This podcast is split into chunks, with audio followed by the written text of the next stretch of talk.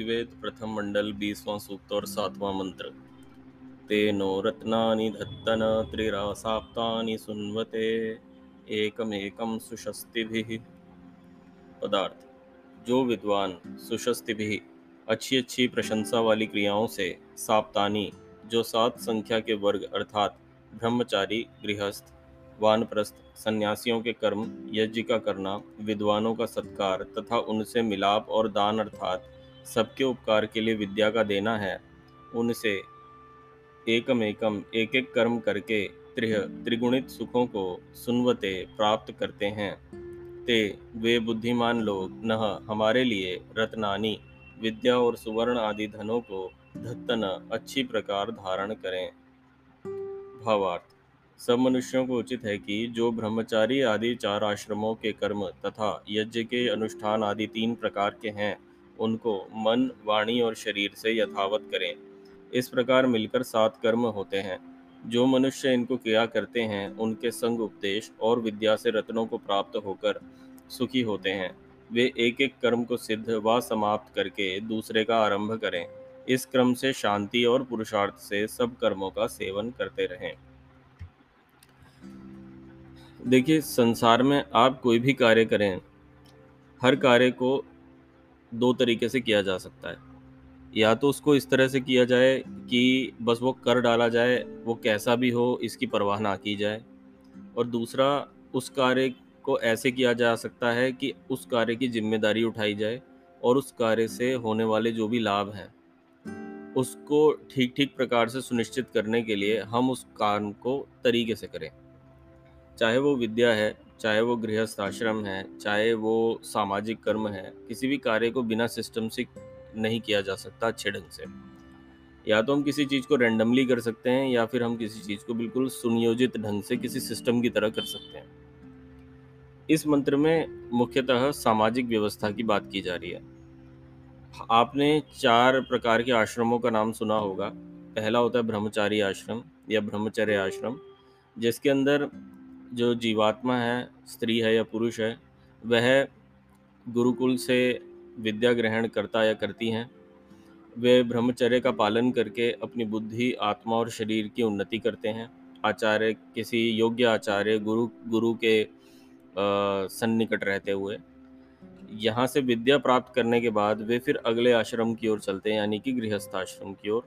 गृहस्थ आश्रम में विवाह होता है स्त्री पुरुष का। और वे एक तरह से एक इंस्टीट्यूशन को जन्म देते हैं।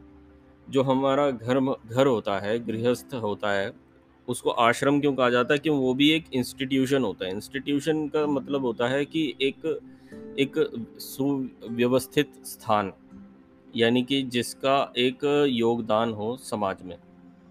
तो जितने भी घर हैं, जहाँ पर भी गृहस्थी लोग बसते हैं, वे सभी के सभी एक तरह से इंस्टीट्यूशंस हैं। और किसी भी इंस्टीट्यूशन को चलाने का अपना एक नियम होता है एक कायदा कानून होता है। यदि उन नियमों का पाल, पालन उस गृहस्थी आश्रम में रहने वाले सभी लोग करते हैं तो वहाँ पर सुख की वर्षा होगी। और यदि इसके विरुद्ध वे जाते हैं तो वहाँ पर दुखी दुख चारों ओर फैल जाएगा। तो इसके अनंतर हम ये समझ पाते हैं कि गृहस्थ आश्रम के बाद जब हम इसमें भी प्रौढ़ हो जाते हैं तो फिर वैदिक परंपरा में वानप्रस्थ आश्रम हुआ करता था। वानप्रस्थ आश्रम होता था व्यक्ति को निर्लिप्त करने की तैयारी करने के लिए। अर्थात कि जो वो ब्रह्मचर्य आश्रम में विद्या प्राप्त करता है और विद्या प्राप्त करने के बाद जब वो गृहस्थ आश्रम में प्रवेश करके सुखों का उपभोग करता है तो उन सुखों के साथ उसकी वासना ना बनी रह जाए। उस वासना को भंग करने के लिए जीवन के और ऊँचे सत्य को समझने के लिए, जानने के लिए, जीवात्मा की उन्नति के लिए वानप्रस्थ आश्रम की का जो है प्रावधान हमारे ऋषि मुनियों द्वारा किया गया था। और मुख्यतः ये प्रावधान भी ईश्वर द्वारा ही प्रेरित है वेद के माध्यम से।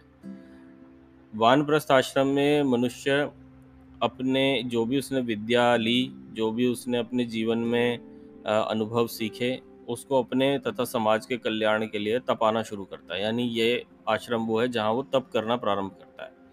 तब करने से क्या होता है कि वह अपनी विद्या को और धार दे पाता है, अपने अनुभवों को और ज़्यादा धार दे पाता है और इस प्रकार से जो उसके पास एक प्रौढ़ अनुभव आ जाता है, वो कार्य, काम आता है अगले आश्रम के लिए। इसके बाद अगला आश्रम है संन्यास आश्रम। संन्यास आश्रम पूरी तरह से विरक्त आश्रम होता है। इसमें अपने लिए व्यक्ति इस पड़ाव में नहीं जीवन जीता। अब जो ये जीवन का हिस्सा होता है संन्यास आश्रम में, वह केवल और केवल संसार की उन्नति और उपकार के लिए होता है। जब मनुष्य इसमें प्रवेश करता है तो वह अपनी सारी वासनाओं को पीछे छोड़ देता है। तब केवल वह शुद्ध चरित्र होकर ही अपने ज्ञान और अपने अनुभव को संसार के साथ बांटता है और मनुष्यों को वेद की ओर, ईश्वर की ओर ले जाने की प्रेरणा देता रहता है और वह घूम घूम के सभी लोगों, सभी जनों में विद्या का प्रचार करता है। यही सन्यासी का प्रमुख धर्म है।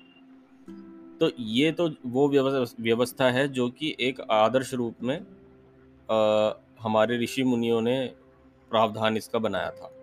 परंतु कालांतर में हमने देखा महाभारत के युद्ध के बाद ये सारी व्यवस्थाएँ ध्वस्त हो गई और जैसे जैसे अब संसार बढ़ रहा है तो ये आश्रम अब हमें कहीं पर भी दिखाई नहीं देते।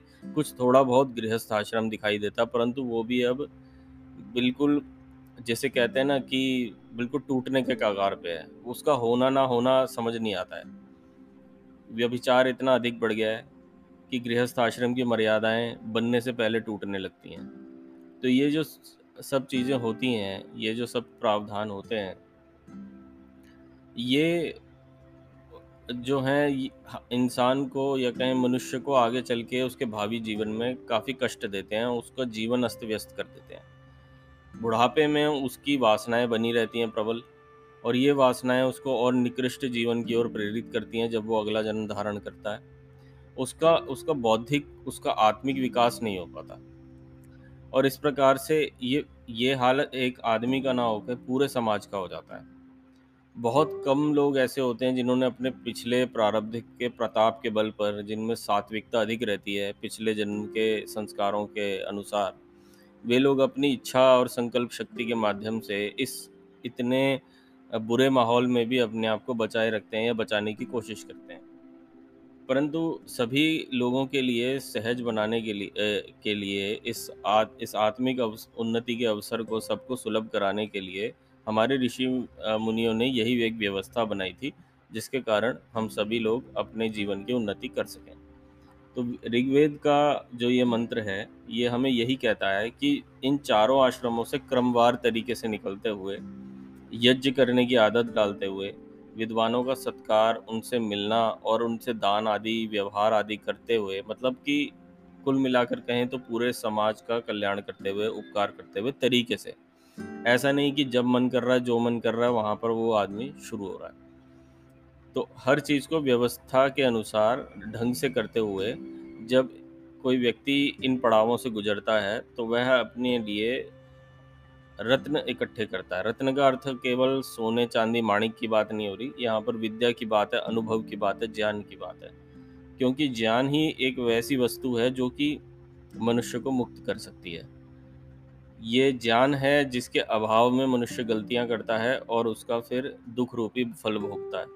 और यही ज्ञान है जिसको सही होने पर, सत्य को ज्ञान, ज्ञात होने पर, यही ज्ञान उस जीवात्मा को आगे की ओर ले जाता है, ईश्वर की ओर निकट करता है और उसके सारे जो क्लेश हैं, सारे जो मानसिक दुख हैं, उनसे उसको मुक्त करके सुख की ओर आगे बढ़ाता है। ओ